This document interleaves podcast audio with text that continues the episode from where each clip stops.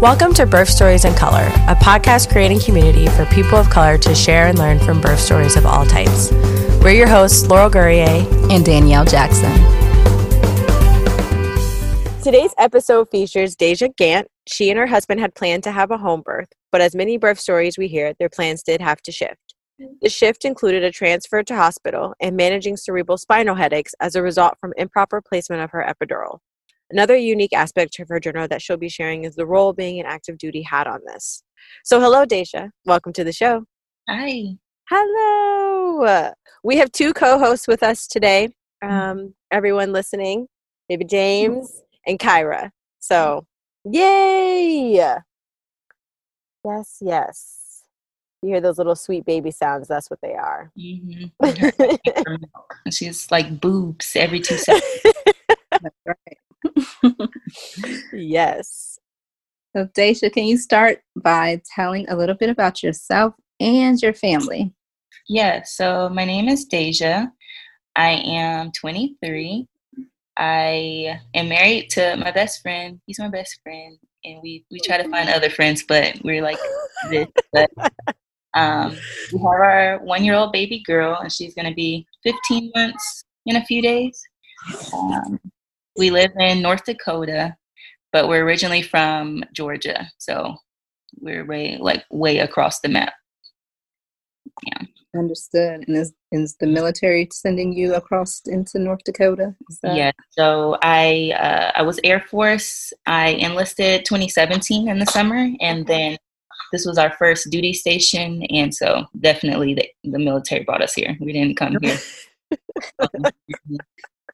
is your husband in the military as well? He is Army National Guard. Yes. Okay.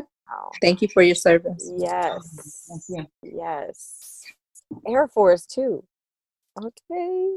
I know. like are going back and forth occasionally, like who's better. I mean, I, I, I got out, but I'm still like, it's Air Force all day. I don't know why you got in the army. Whatever. Just so you know.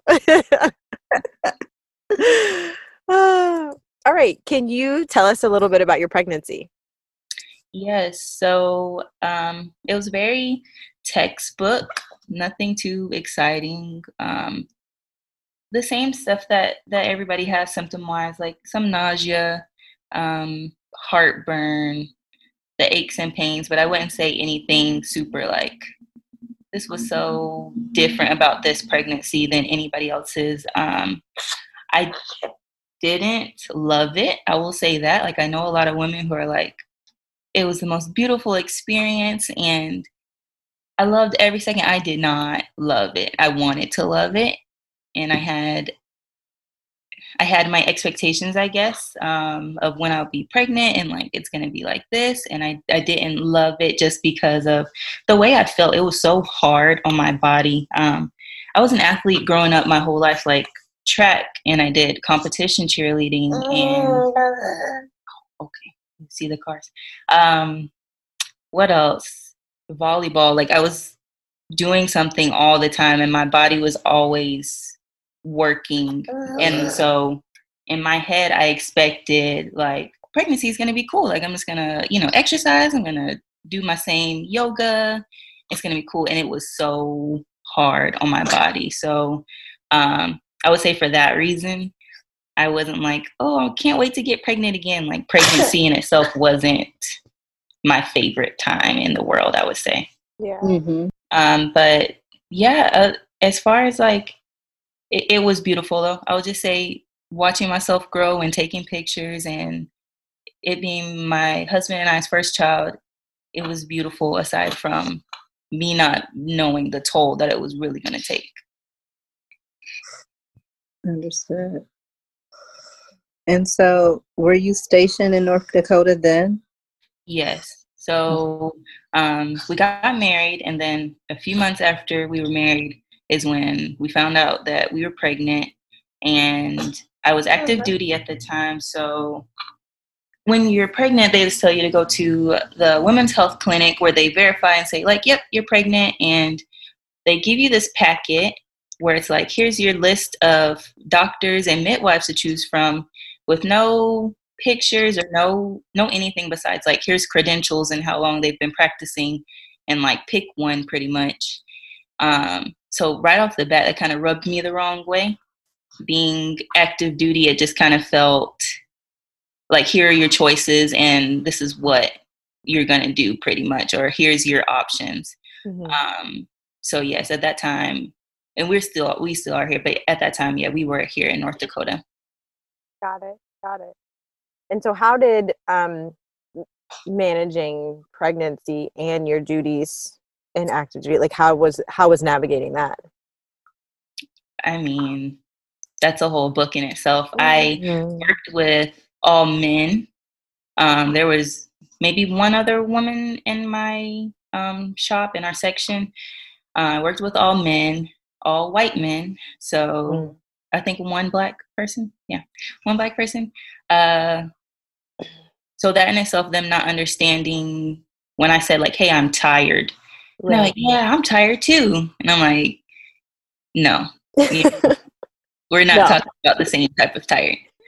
Um, no, navigating that, like them not really understanding what comes with pregnancy um, that was hard in itself not having someone to relate to um just just all these factors you know being the only woman being black yeah. being pregnant all these different things it didn't it, it, was not a great mix it didn't mix at all you yeah. know um as far as duty wise they it took them a while like i had to fight to be like i need to be doing something else in my job um I'm a, I was a missile maintainer. So oh wow, um, the missiles that are up here spread out up north, I would go out to these facilities and um, yeah.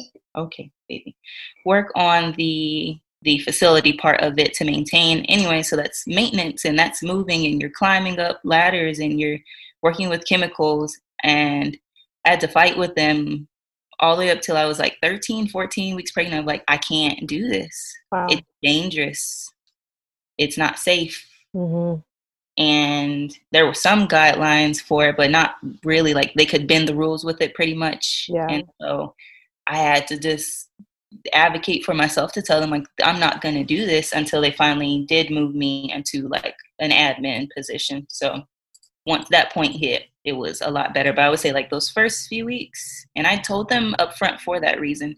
I shared with them when I was probably like six weeks pregnant that I was pregnant because mm-hmm. um, to make it clear that hey, this is what's going on. I need to diff- I need a different position, and it still didn't happen until right. you know a month or two later.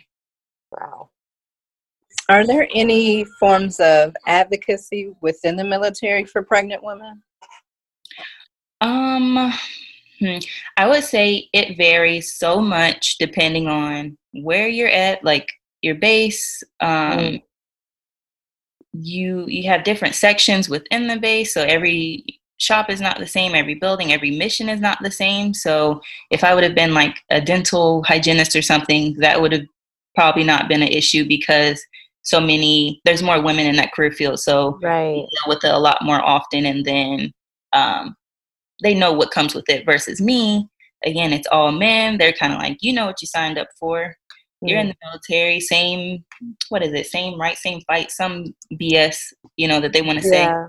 say um so it was very much it's very much specific to where you are. And i would say in my building there was no like just talk to this person and then they'll know what to do Got it. Like I had to dig and find my own information about, hey, these certain chemicals don't mix with pregnancy, or, um, you know, like like I said, ladders, climbing up stuff like the fall right, risk, all right. the different stuff, and I had to do that until I'm just like, hey, look, I'm not doing this stuff anymore. Right. Mm-hmm. Right.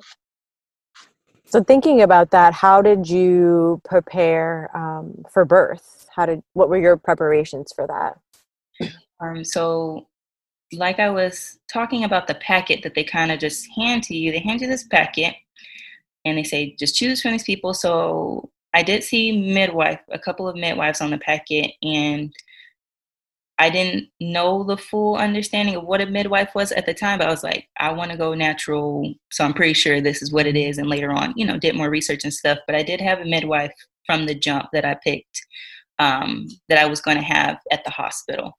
And throughout the first half of my pregnancy, that was the plan. And I would see um, there are two my, uh, midwives that were working together, and they would just see you periodically. Um, they would switch back and forth each visit that I had.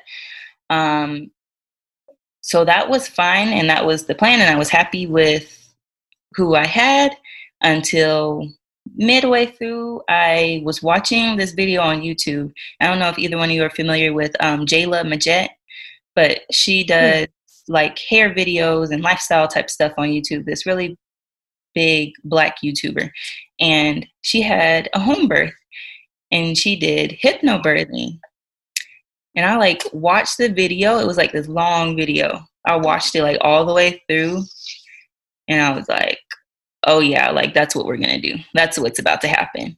Mm-hmm. And that night, like I sat down with my husband and I was like, so uh, what do you think about home birth? Um, you know, what do you what would you say if I considered this? And he's like, okay, let's do it. Like that sounds good. it was no like long conversation. I didn't have to explain. Wonderful. Like, okay, let's do it. and so I did my own research and I so like I said, live in North Dakota in this very small town of I don't know how many people live here, but it's if you look on the map, it's like this little place. So like let me even see if that's something that's available to me here, if there's somebody who could attend my birth. And I did my research and I found this person. She's a certified professional midwife. And again, I had to figure out all these specific terms and different stuff for myself. Yeah. But she attends birth here. And I contacted her and she hit me back and we met for an interview.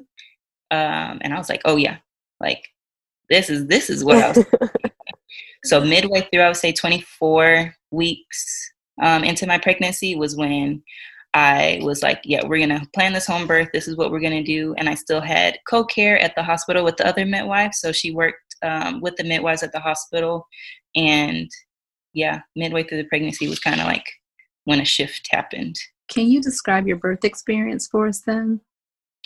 Yes. So like like I was explaining my pregnancy being textbook, there was no um no indication that I couldn't have my home birth. There was everything was moving along in that direction. I went to 41 weeks in two days, something like that. And un- me understanding, you know, due dates or guest dates and all stuff, like mm-hmm. I was good and I was ready. Um, I went into labor on a Friday night at 6 p.m. And I would say I labored at home with my husband very manageable until the middle of the night, about 2 a.m. in the morning. Uh, and that's when I finally like text my midwife and I was like, hey, yeah, pretty sure this is this might be it. and she came over and she was monitoring me. And my midwife gets there and it's so peaceful um, when she comes in. Like I didn't even know she was there with how quietly she came in. Um, and all the lights stayed off, you know, and I was on my birth ball just leaning over the bed. And so this initial part of labor, I still had this this calmness about, you know, I'm at peace with this decision and I know like what's gonna happen and I'm feeling good. And um, so that goes on into the morning around eight o'clock or something. And then she's like, okay, you know, it's been it's been this amount of time. Let's try turning on the lights. You know, let's get some daylight in. Let's see if let's see if the the sunlight and like this will change the the pace of what's happening. Because at this point, um, my baby she was still really high up, so she wasn't even down in my pelvis at all.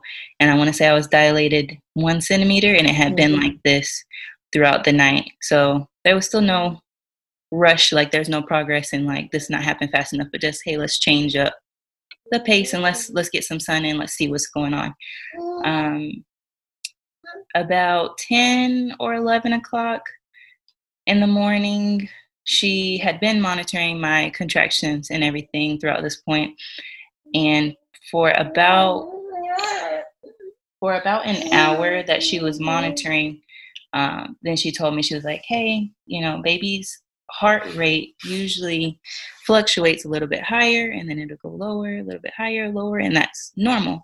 But her heart rate had been staying high like during my contractions and in between them. And she was like, so, you know, that can be an indicator of a few different things, and one of them being distress. So uh, I would recommend, and how do you feel about transferring to the hospital to monitor and see what's going on?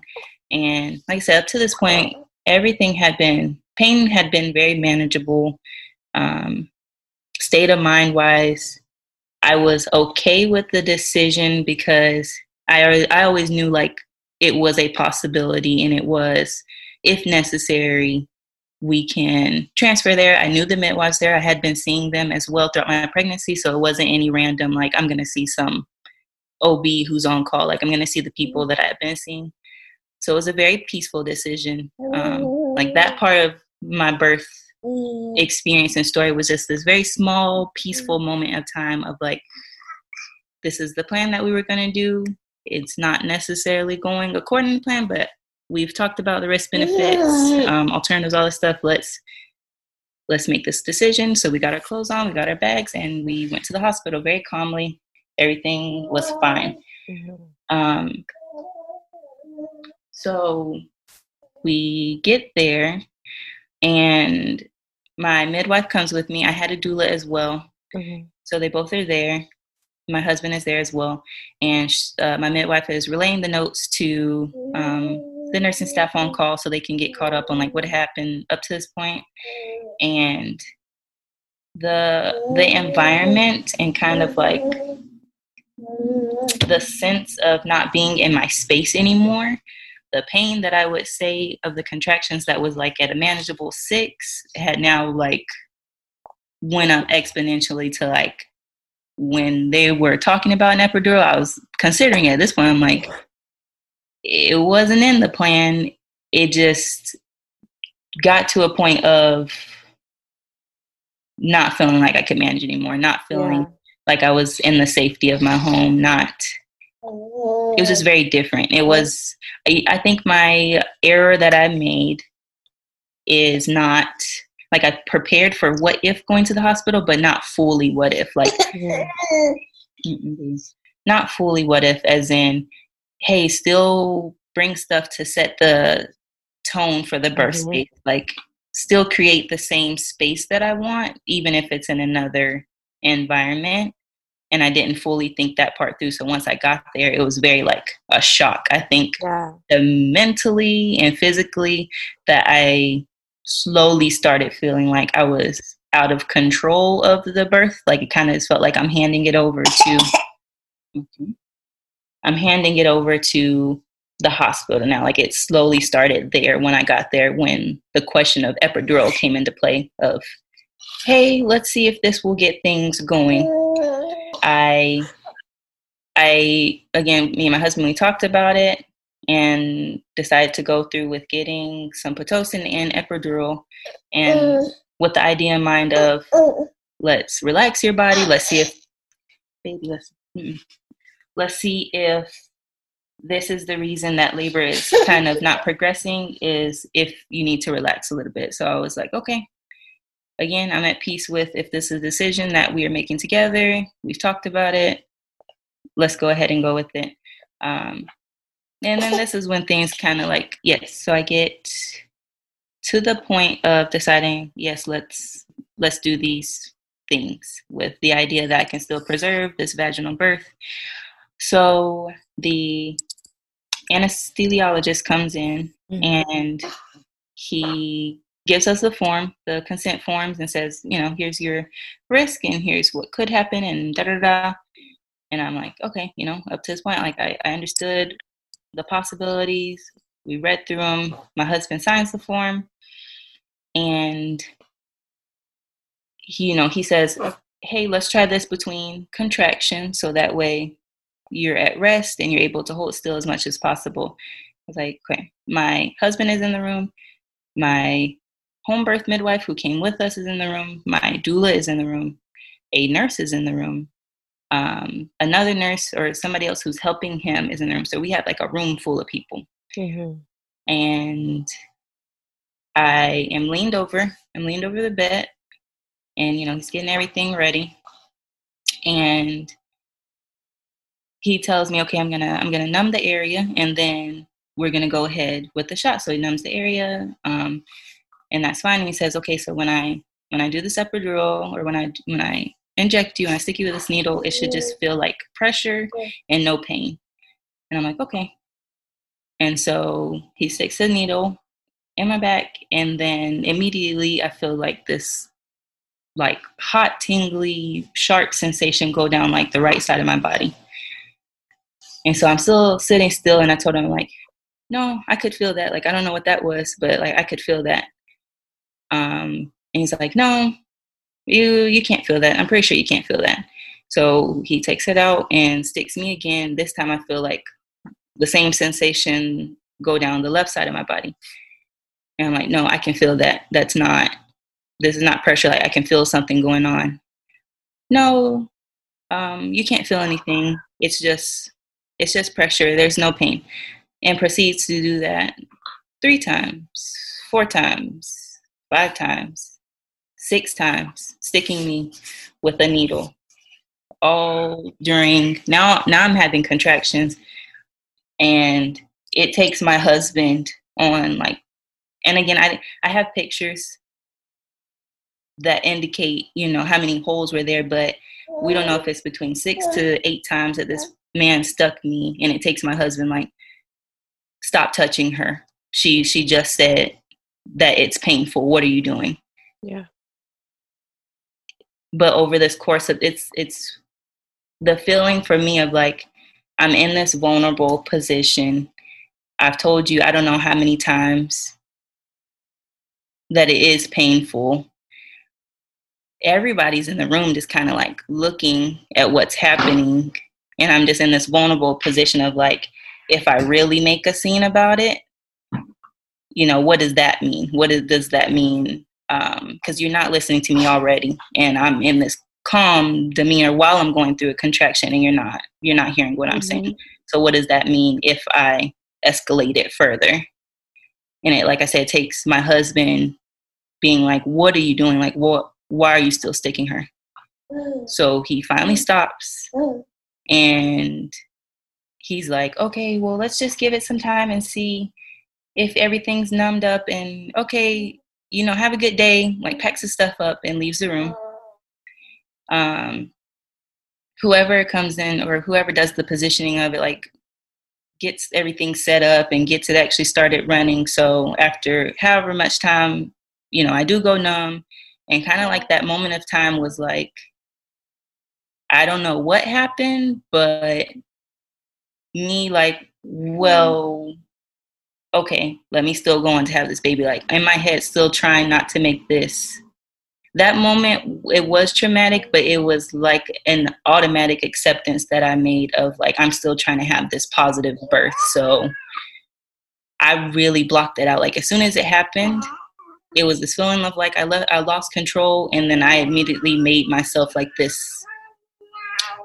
this toxic positivity really of like Mhm. Well i guess because i'm numb now like and not taking not taking into the not taking into account the fullness of what just happened. Right. Mhm. and i don't even think any of us really discussed it at that time. Like anybody any of us in the room i don't think we even really like stopped to say like that was weird.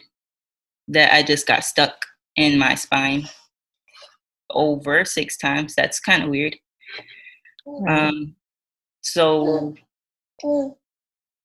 things progress fine after that. I have the epidural. They're turning me this side, that side. I'm using the peanut ball. Um, labor still goes on for like another 12 hours before I am at the point that I'm nine centimeters and then I progress, progress to 10. So this point after the epidural, everything was like calm, quiet, peaceful. Uh, I'm ready to push my daughter out and I push her out like 15 minutes. That that everything went fine, everything is cool. Everybody's happy. I'm happy. It's great. Um, so they cut they cut the epidural off, and then however much time passes, that everything's like leaving my body slowly.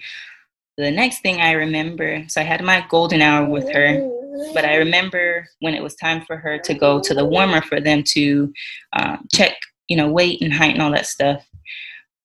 I remember so vividly that when they were about to weigh her, the nurse was like, "Okay, everybody in the room, let's let's guess how much baby weighs." And so everybody's like, "Oh, you know, seven pounds, whatever ounces." And I remember her asking me like, I remember her asking me, um, "Hey, mommy, what do you think? Um, how much does the baby weigh?"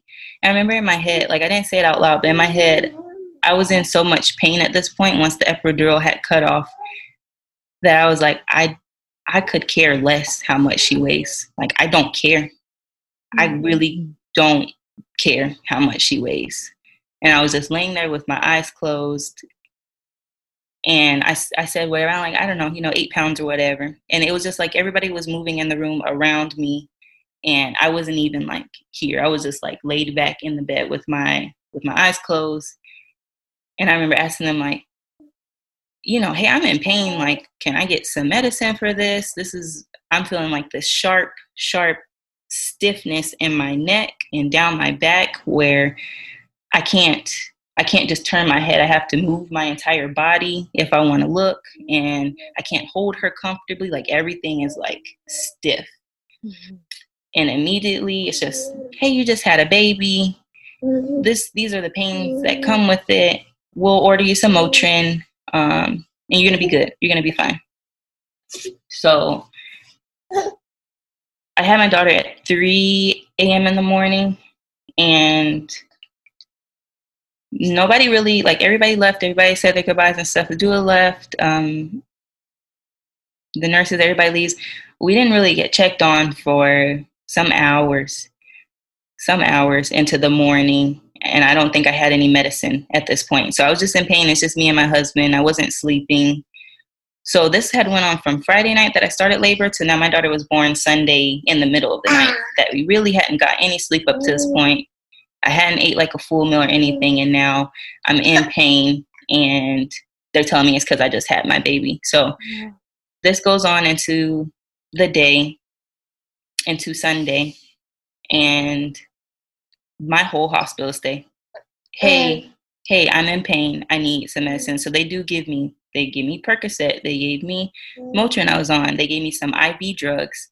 Nothing was touching the pain at all. Like nothing was touching it. And I said, hey, could this be because of the epidural? No, no, it's not that. Um, you just had a baby. You just need to rest. So later that night, my parents were there as well. So my dad was the one who was like, you're going to order a CT scan. You're going to order a CT scan and see, mm-hmm. like, actually look and see what's mm-hmm. going on. Right. Um, the CT scan comes back. They say it was clear. Like, oh, there's nothing on there. Um, everything's clear. Nothing's going on. And him doing his own research, my dad, he's like, hey, I see something called a cerebral spinal headache. Could it be this thing? So they asked me symptoms, and in hindsight, looking back at it, because I didn't give them specific textbook symptoms, they were telling me, no, it's not that. So they wanted me to say it was worse when I stood up versus laying down.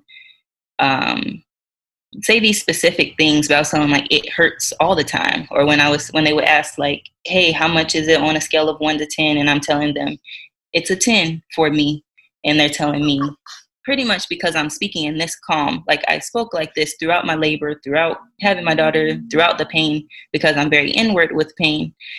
No, there's no way that it's a nine or a 10 um, because I'm not rolling around on the bed and screaming at everybody.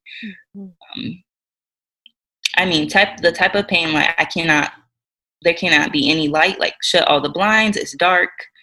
Uh, I'm shaking, not speaking coherently. And so we roll into the next day, Monday. All this has been happening over the course of 24 hours. And now they are talking about me staying another day. And at this point, I'm like, I want to get discharged. Like, if I'm going to be in pain, I'd rather have this at home. Like, if you're all not going to do anything about it, I'd rather go home. Um, so they discharge me, and I go home and go through the same thing for another day, the same type of pain, but you know, I'm at home with my baby and my husband. At least I'm in my own bed. My home birth midwife and my doula show up to my home. This is like day three after having my baby. And my doula is a birth photographer as well. So she came into the room and she was like, hey, let's open up the curtains. Let's get some light in so that we can get some pictures of baby and get some pictures of y'all. I was like, okay, you know. And so she opens up the curtains and all I remember is like taking the blanket that was on our bed and just like putting it over my head while she was taking pictures of my daughter. And another moment I remember is my husband was trying to feed me some vegetable soup. It was like a carrot or something. And he like put it in my mouth. And I'm a very mm, like I'm just the type of person like I'm gonna hide everything, but hide everything as far as in this moment I, I took a couple of bites of what he gave me and then while everybody was in the room like i just spit it out from how nauseous i was having not mm-hmm. eaten at this point from the percocet that i was taking from the pain and everything and both of them my midwife and my doula were like something's wrong. Something's not okay. This is not normal. So they started making calls to people around our community and they spoke with a um, another doctor that I had been seeing throughout my pregnancy, a chiropractor, mm-hmm. um, prenatal chiropractor, and she was like, "No, this is this is definitely a cerebral spinal headache. Like this is everything yeah. that you think. This is what it is."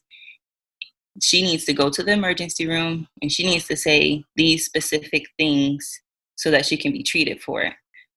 Um, so we go back to the emergency. We go to the emergency room with my daughter is now three days old, three, four days old at that point. Um, we're in North Dakota and it's January, so it's neg at this point it's negative 60 degrees outside. Negative 60 degrees.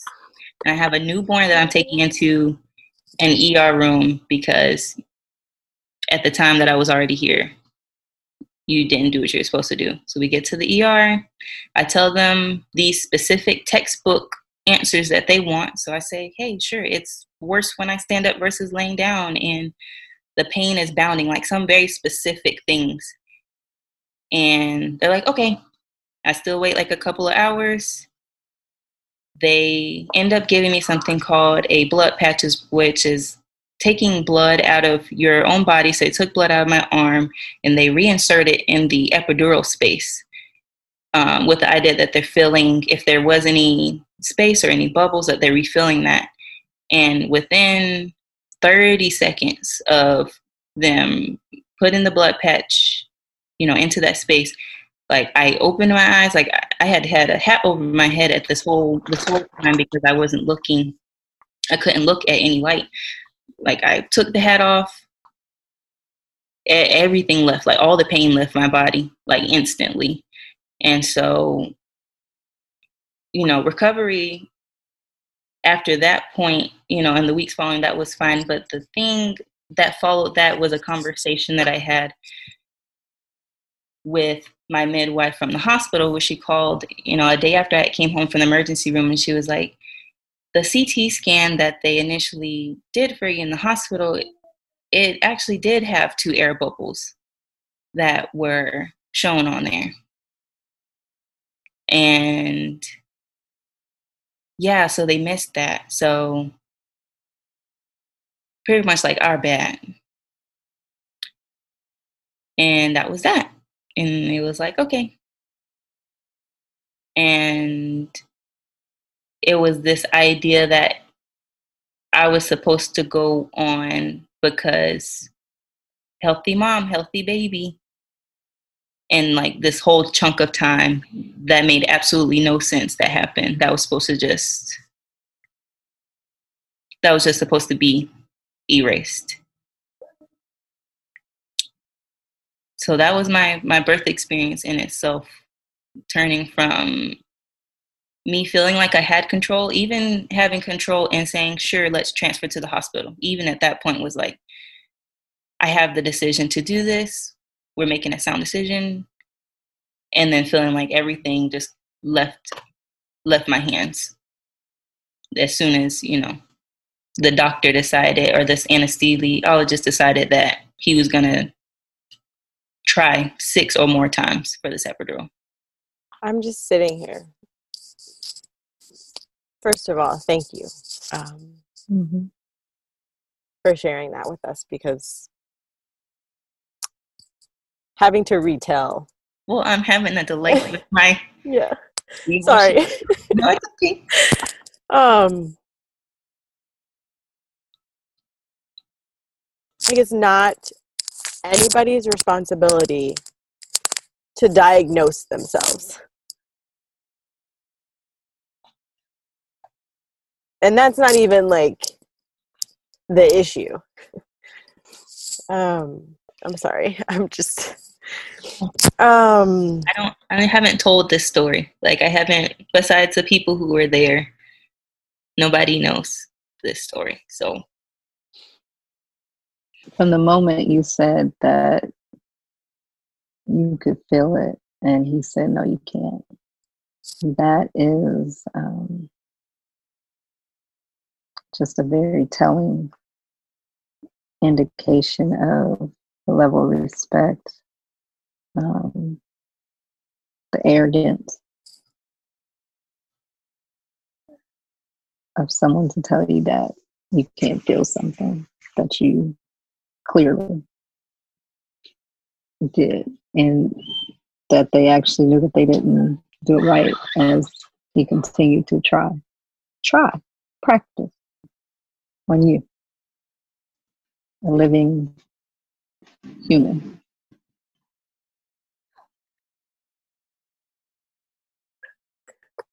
and i just like hearing that and then when you said that moment of time i left it when it was over and i kept going. And there was no in between there was no like let's pause and let you like let's regroup. There was nothing. It was like okay my bad let's keep going. And then that same process to happen afterwards where you're literally saying this is what i'm feeling in this moment and because it doesn't match with whatever's supposed to match in your head about whatever's going on no one can piece together the the dots here. And then to go oh yeah we had a ct scan and we missed that. Like what if you hadn't have had your doula or your midwife to come check on you and be Right. like this doesn't make sense. This is not okay. Let's now call somebody else to maybe give us some more information who literally had to feed you a script to be able to go into a space and say yeah i said all of this but because it didn't it wasn't what you read in your eighth class last week you have you can't somehow put together that this is what i'm feeling Right. I was told that I was having gas pain. That's what they told me. Um, I get they gave me gas medicine when I told her that my back was stiff and I couldn't move out the bed. And one of the nurses told me that it was a gas pain that I was having.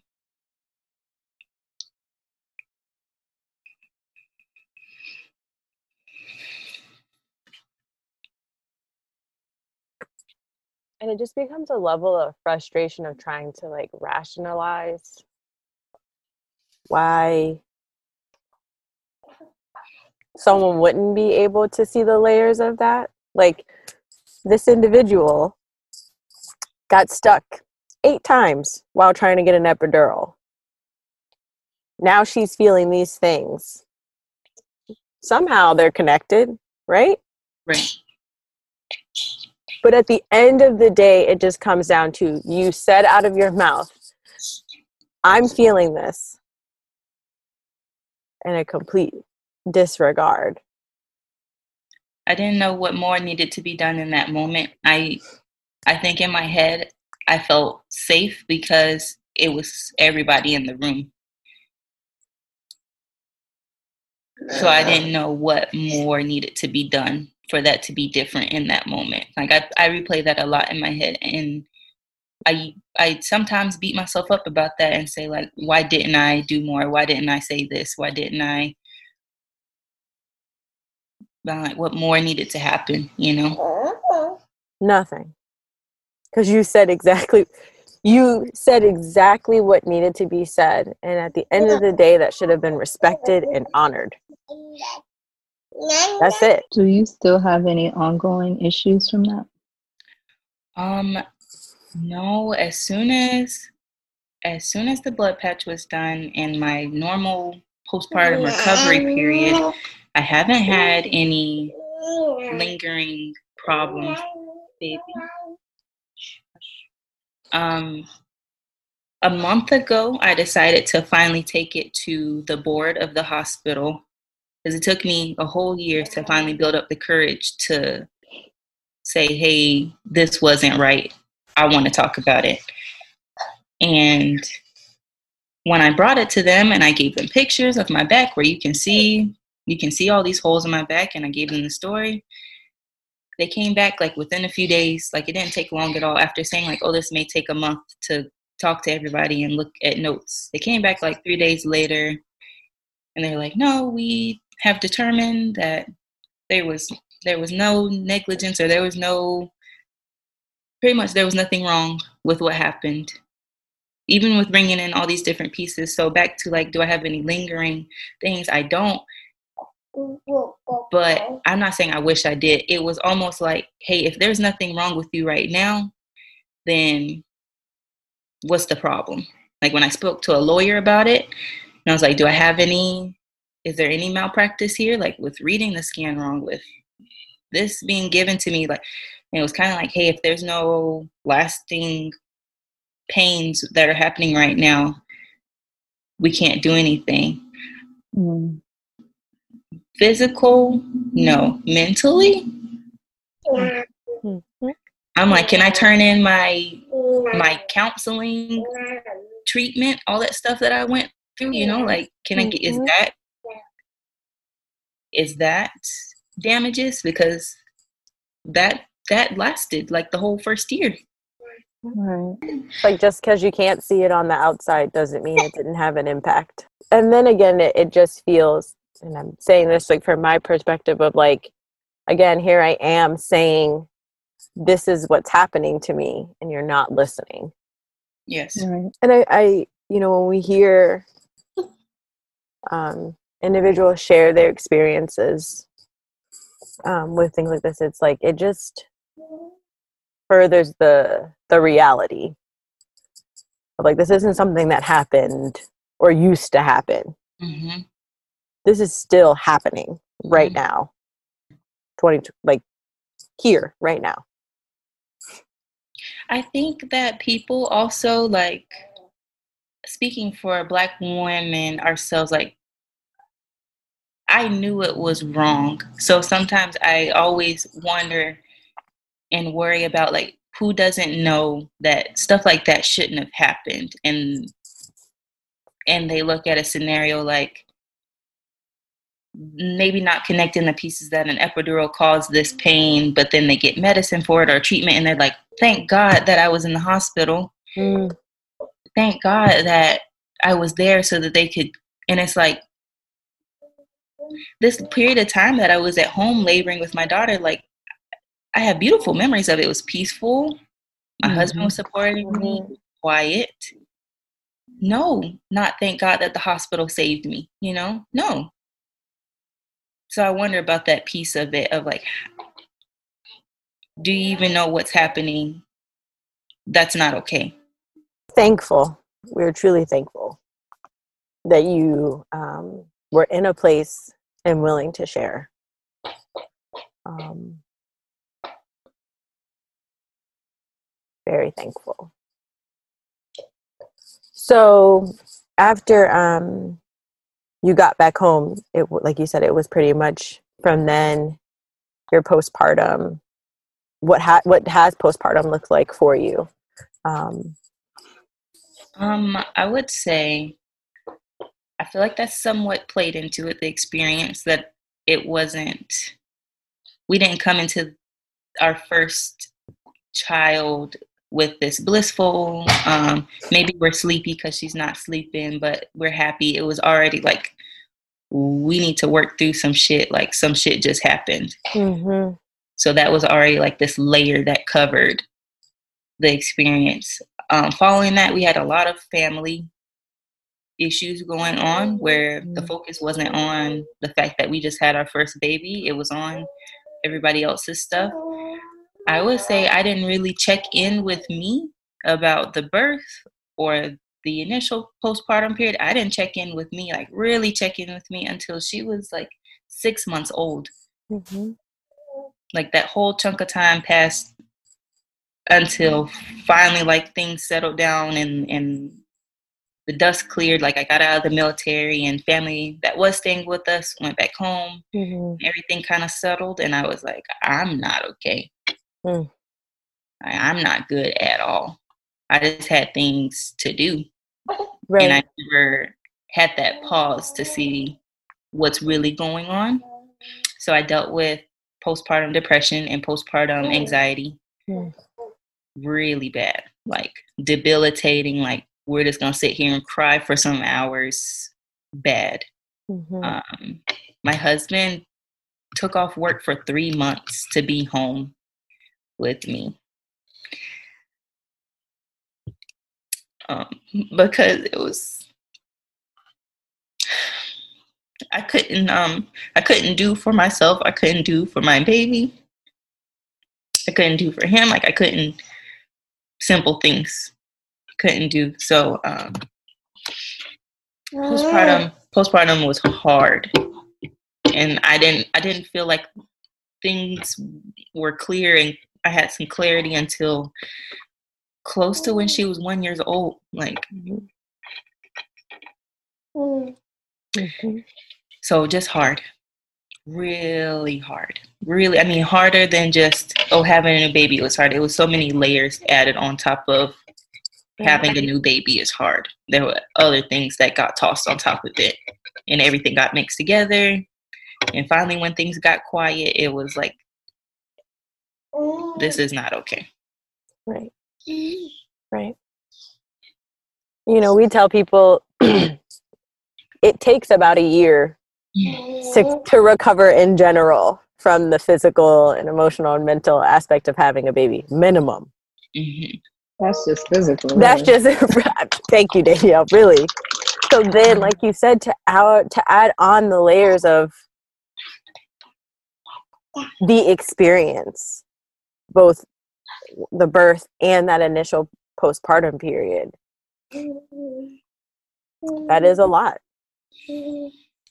Um, and it's beautiful, you know, um, and comforting to hear that your husband was able to to provide um, that support for you. Yeah, sometimes we talk about like, me and my husband talk about the financial sacrifice versus like your emotional and mental well-being sacrificing like we we sometimes hit these points where it's like it's going to hurt us really bad if you're gone from work for this amount of time but also like am i going to be here to at least we we can both recover from the financial am i even going to be here physically mentally and like am i mm-hmm. going to be here for that Right. Right. so we have those moments of like we're going to sacrifice financially right now so that we are both good so that we can be here to make it through it Right. Right. Yes. What other supports did you use during that time? I know with your husband being there, of course, that was the the majority of your support. But did you seek any help with counseling during that time, um, or was that more recently that you did counseling? so the first three months first six months. The first six months um, that my daughter was born i was still active duty military. At that time i told them hey this is how i'm feeling. I want to talk to somebody, but I don't want to talk to these military counselors and X, Y, and Z. Like, I want to talk to somebody civilian side because, yes, I'm in the military, but I don't want to come into the experience with somebody trying to relate to me on the military side. Like, I want somebody who's trained in postpartum depression and postpartum anxiety, mm-hmm. not general stuff. And they were kind of like, no, you're pretty much you're gonna get what you get. You're gonna get what you get. And I had to I had to speak to someone who was the military side, and it did so much bad for me. Like it, it was, it did so much bad to open up, to finally open up and tell somebody what I was thinking, what I was feeling, and to be shut down and probably not even probably get the new mommy treatment of uh, this is your first baby and it's hard and like completely missing again like i'm not describing these specific things to you about postpartum depression or anxiety. And so it's just falling under this umbrella of it's an adjustment period to having a baby. Mm-hmm. So it did way more worse than good to talk to people on the military side. When I finally transitioned out, then I sought help, like I said, civilian side or just, you know, just regular. And that's when it was a turning point when somebody was finally like, oh yeah you definitely like you definitely have postpartum depression for somebody to validate and say like no back to self-diagnosing like i had to come in there and tell her like no like I've, I've looked at this and i know this is what it is. But for somebody to finally say like yeah you're right. This is what it is. Let's do something about it. Um, so i did finally get treatment when she was six months old. So I had my counseling sessions, and I also started working with a motherhood transition coach. Mm. And pretty much her, I mean, I don't want to speak for her, but what she helped me with was what she did. Her name is Stefa. What Stefa did was help me take, like, here's my, here's what I am envisioning and what I'm trying to work towards. Here's what I'm working through with generational trauma and stuff. Mm and like we did 12 one-on-one sessions and counseling along with that completely like the lights turned on and the fog cleared and i finally got to a place of like okay like motherhood is hard but i enjoy waking up and playing with my baby or like I, I get to embrace this as a whole and that was like seven eight months down the line that i finally felt somewhat like myself again. Yeah. Yeah. Something like that coincides with you actually being heard. Mm-hmm. Right.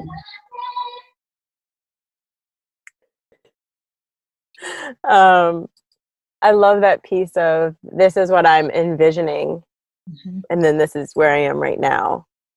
And I think it helps, you know, separate the the layers like you said, like motherhood is hard, but here's what I enjoy. Here's what I'm doing right now that feels good. Um, because it's so easy to get twisted in it all and be like, but I didn't do X, Y, and Z, or X, Y, and Z didn't go the way it was supposed to be. Um, so being able to kind of decipher and and layer that feels good. I'm like maybe because it's like it's more than just motherhood. I know what helped me with working with both of them, the counselor and this uh, motherhood transitioning coach, was it wasn't just like how much is she sleeping and eating and what is she doing now. It was like, what am I like? Where am I at? How am I feeling? Um, back to like, what am I working towards personally? And it, it made a difference. It, it made all of the difference. Like you said, to be heard finally, for somebody to finally be like, yeah, I see you, I hear you. You don't have to have the perfect words to describe it to me, but I got you. Right. What you said the first time is what you said. Mm-hmm. Say what I said. Said what I said. And I know that that was just challenging in general because of military culture as well, right? Like it's so full encompassing of a lifestyle mm-hmm. and how you interact with superiors, how you interact with everybody because everybody has the same mission, right? They're all in the military. Everybody has the same type of language and things like that. And it didn't fit the language, right? Mm. You're right. Yeah, the military side of things, you get put into this box, and there's no like you're not anybody outside of this box. Like this is who you are, and this is what we have to offer. And there's not a complexity of like you need to address these specific things for these specific people. Everybody doesn't have the same experience, but there's this very generic, like I said, like this is the person that you can talk to counseling wise, and this is the person for everybody without taking into account. No, it's not. You know, you need to have options and you need to. No, yeah, the military side, that's a whole layer in itself. That's why I was like, do stuff later. See ya. I gotta go. mm-hmm. And on that note, right? Like here we are building to this, and now I see where I need to be, right? right. And that's a big step, right? Because mm-hmm. it's your career, and you've built it, and then you have to transition and do something else. And then well, you don't I, want to be like red flag is the problem, right? So oh, that's when I left. When they were trying to make it that that it was me with mm. having a new baby and like oh if you can't complete your duties become like that has nothing to do with it like if you take care of your people your people will take care of the mission mm-hmm. that's how it works like yep. if i don't have to worry about what's going on at home that's another side to it when i um when i was supposed to go back to work my first day going back my child care the day i was supposed to go back to work she was like i'm not going to be able to take care of your baby um, I came to work and I told my supervisor that, like, pouring down in tears. And he's like, Well, do you have anywhere to take her now? Like, where, where she's going, where is she going? Like, why is that your first response out of your mouth? So, things like that, mm-hmm. you don't care if I took my child to like random, you know, Susan down the street, like, as long as are you in here today? Just complete like lack of understanding and awareness for life in general outside of the mission. So I had to go. I was happy to go. I was I was very happy to go. You're doing great. Thank you. Yeah. I just you're doing great. Um and I know you probably know now, but it's beautiful to hear what you're doing to heal. Thank you. Thank you. I will add so I went to a doula training as like my daughter was two months old.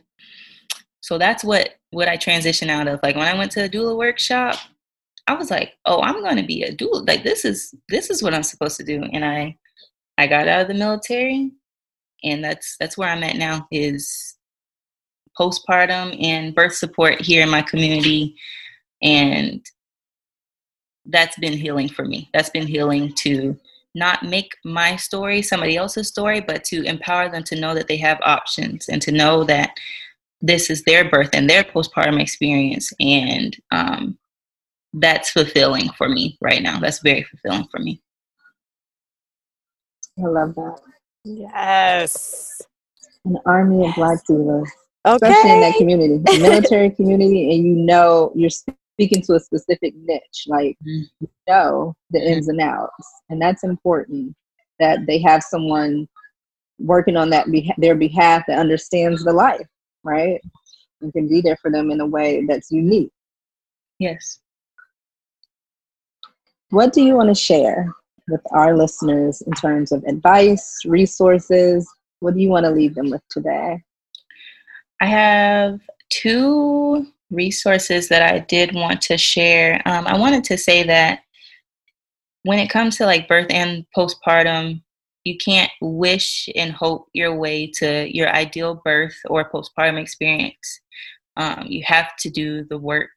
So you have to get educated. You have to face your fears. You have to unlearn things that don't serve you or your goals.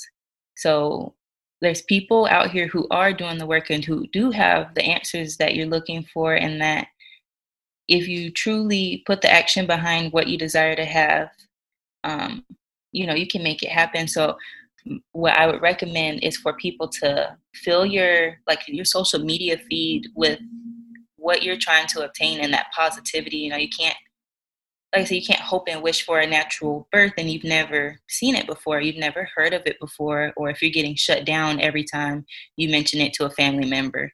Um, so for birth related content, I want to share uh, Mamas in Color. So she's on Instagram. Her name is Jessica, and she has a podcast as well. So I love looking at her content just because I want to say her pictures are some of the first that I've seen when she went viral with her um, home birth that she had. I was like, wow, like that's me. That looks like me, you know, and I can do this. Like this is happening now. She's doing this now. This is not some special subset of people who can have home birth and have doulas. Like this is us. We can do this. Um, like I said, so Mamas in Color. Um, the motherhood transitional coach that I had was like life changing for me. So I wanted to share hers as well. Um, she is Mama Slay Life on Instagram. Her name is Stefa LaFond.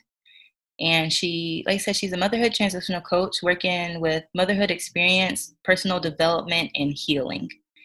So both of those are my recommendation and just like i said just fill your feed fill your social media that you're scrolling through every day all day anyway fill it with what you're working towards and what you what you're envisioning because it's out there people are doing the work yes Thank we will you. definitely make sure to put those in the show notes that is that is so important because i know we we spend a lot of time scrolling mm-hmm. and looking through all the things and you mm-hmm. want to make sure they they match mm-hmm. and they're mm-hmm. filling your cup. Uh, yeah. So that's so that's so good. Um I know we've already said it, but thank you so much. No, thank y'all so um, so so so much. Thank y'all. Thank y'all. This I know it took courage. Yes. It took courage. And yes. um especially coming from that military experience. I just know how hard it is to share. I do. Um, from a military family and going in and getting the work done and help getting the help it, it's hard because it's not something where people are like even though there's counselors everybody's not saying go see a counselor right? Mm. So yeah. Thank y'all so much. Thank y'all for doing this and for sharing these stories and holding the space for people to to say it to somebody who understands and who's not just gonna shut them down that they're supposed to be. Thanks for listening to Birth Stories in Color. To hear this show and other episodes, head to birthstoriesincolor.com.